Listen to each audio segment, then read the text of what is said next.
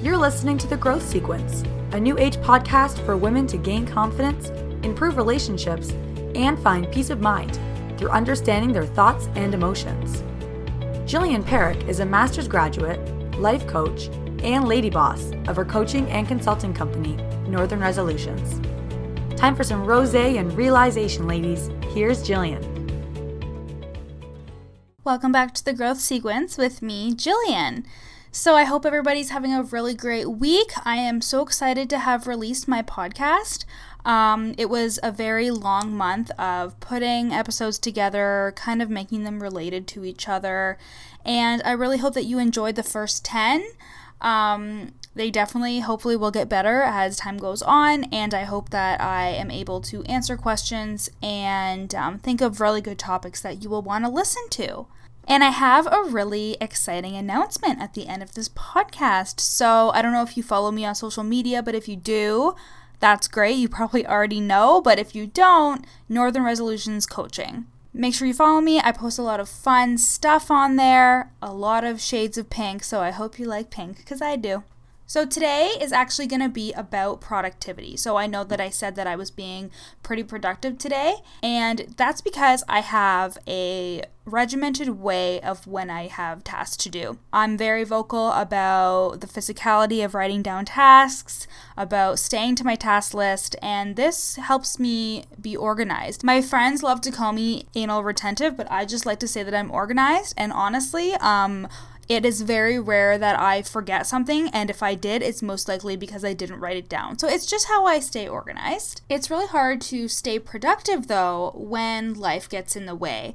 And when I say um, life gets in the way, it's because we have professional and personal goals that we all want to accomplish, but kids and family obligations and work and all those things can get in the way of us actually being productive.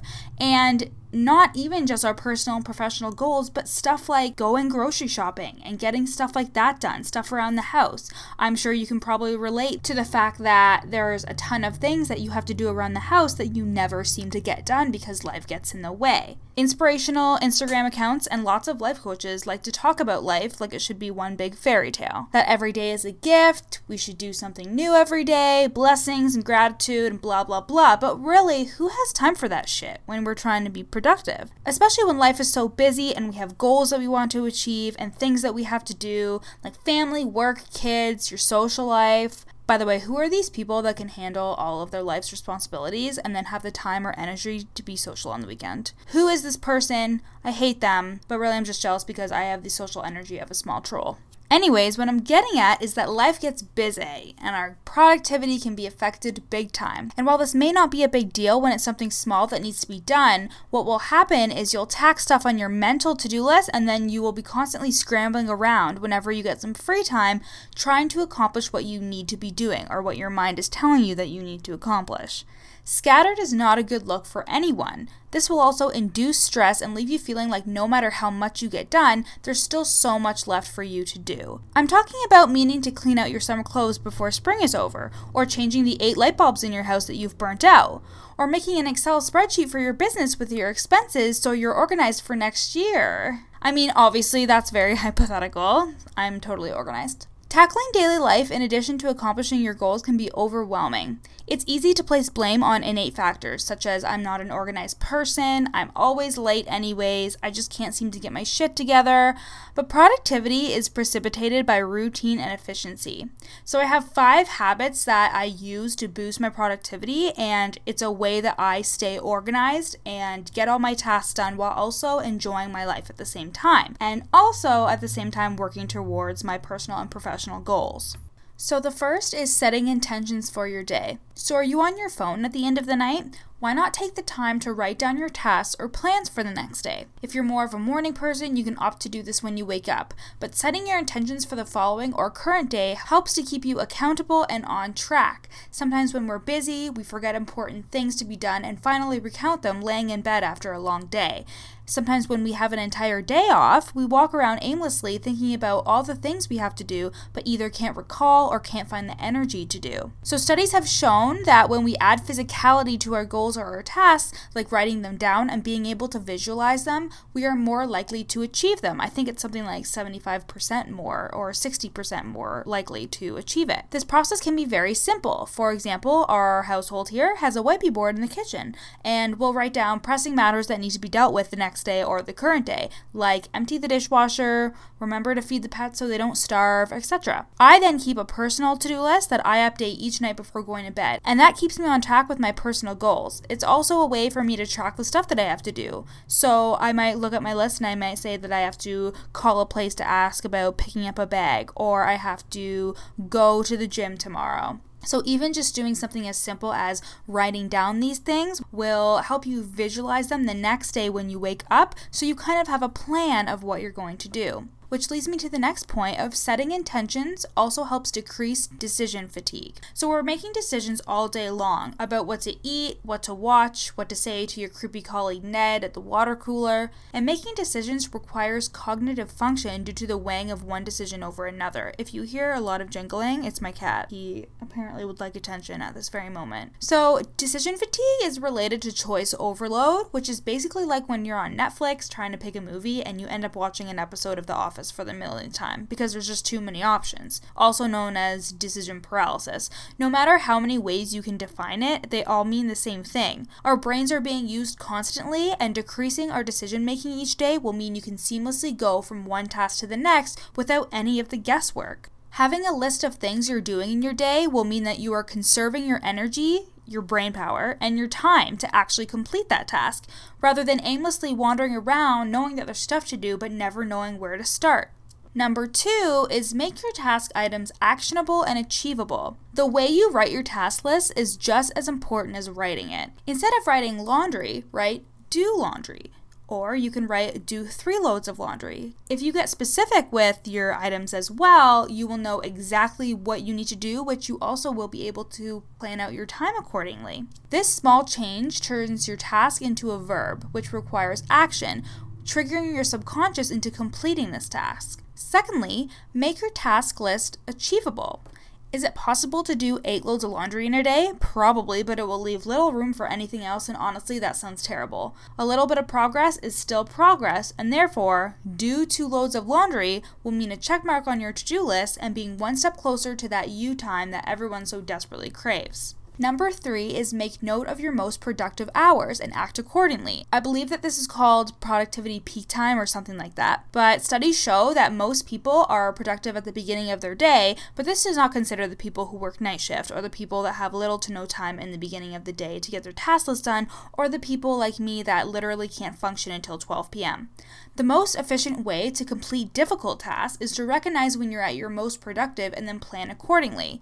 Even though I would love to be a morning person, and by love I mean loathe, I'm not, and therefore I am most productive in the early afternoon, and on my days off, I plan my most trying tasks around that time. Number four is giving your tasks 100% of your focus because multitasking is fake news. So I was reading Mark Manson's The Subtle Art of Not Giving an F, and one of the things he says is that multitasking isn't real. You're half assing your focus on two different things.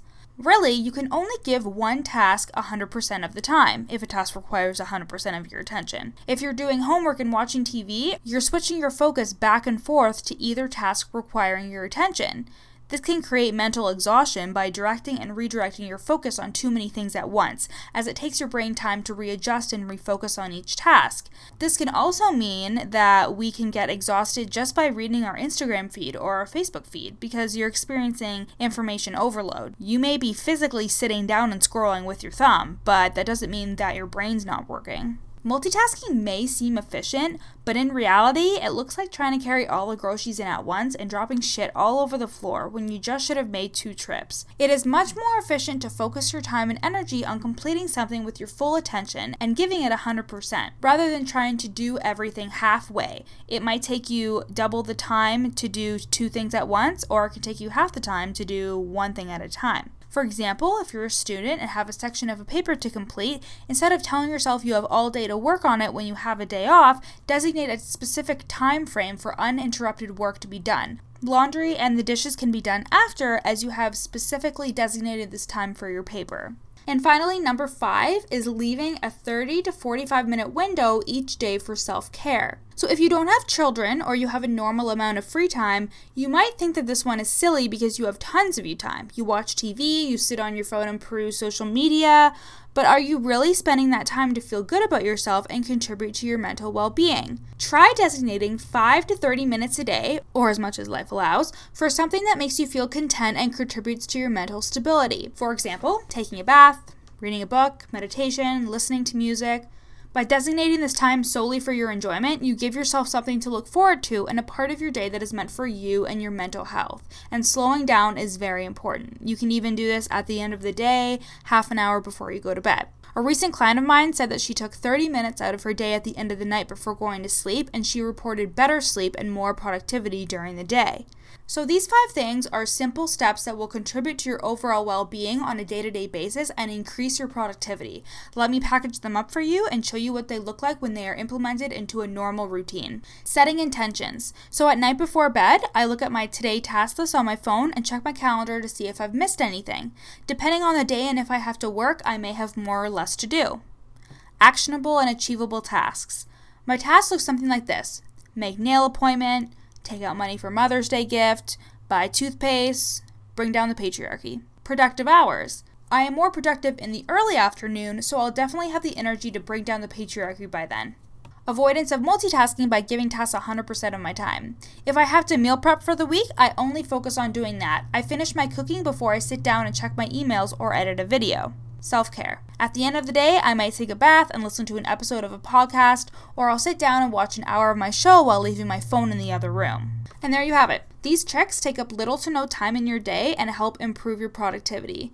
These are ways in which you can become more efficient while also not leaving you susceptible to burnout. We want you to be able to maximize your time while still completing your tasks and still working towards your personal and professional goals. Like we talked about earlier when we were discussing setting intentions for the next day, decision fatigue is a real thing. If you're one of those people that has to make a bunch of decisions at work, why not cut down on your decisions that you have to make at home? instead of stopping at the grocery store and picking out what you're going to eat for dinner that night, why not map out a couple of nights of what you're going to eat so you don't have to make that decision on that day? Doing something like this, which I call decision deficit, will help reduce your decision making, which will help increase your cognitive function.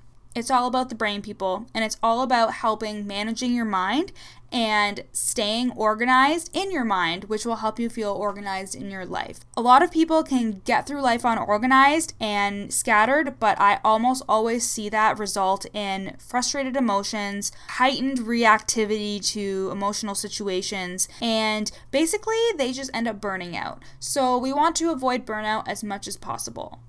And that leads me to the fun little excitement that I have for you guys. And this is for my women that are working nine to fives or even shift work, but it's more so um, outlined for the nine to fivers out there. I have friends that work the nine to five, and I know that they routinely talk about feeling exhausted, um, emotionally exhausted, and physically exhausted. Their productivity isn't always at its heightened state because they are constantly at work. They feel like they're constantly at work, they don't have a lot of downtime, and when they do, it's on the weekends and there's always stuff going on. Especially in the summer when you don't want to miss out on anything fun, it can be difficult to be working towards your personal and professional goals as well as your everyday household tasks and stuff that you need to get done when the only time that you really have is in the evenings or on the weekends, which you want to be using for fun stuff, right? So, what I have for you guys is a free downloadable ebook, which is going to be called Hustle and Bloom. And this is a five day survival guide to keep you mindful, focused, and confident during the work week. So, you can use this guide when you need to hit refresh on your mindset, realign your goals, and get motivation for your 9 to 5 so you can enjoy the weekend stress free and ready to take on the upcoming week with a relaxed and positive outlook. So, this will be available on Sunday, August 19th in which I will then be releasing mini podcast episodes for each day of the week because the ebook encompasses Monday to Friday.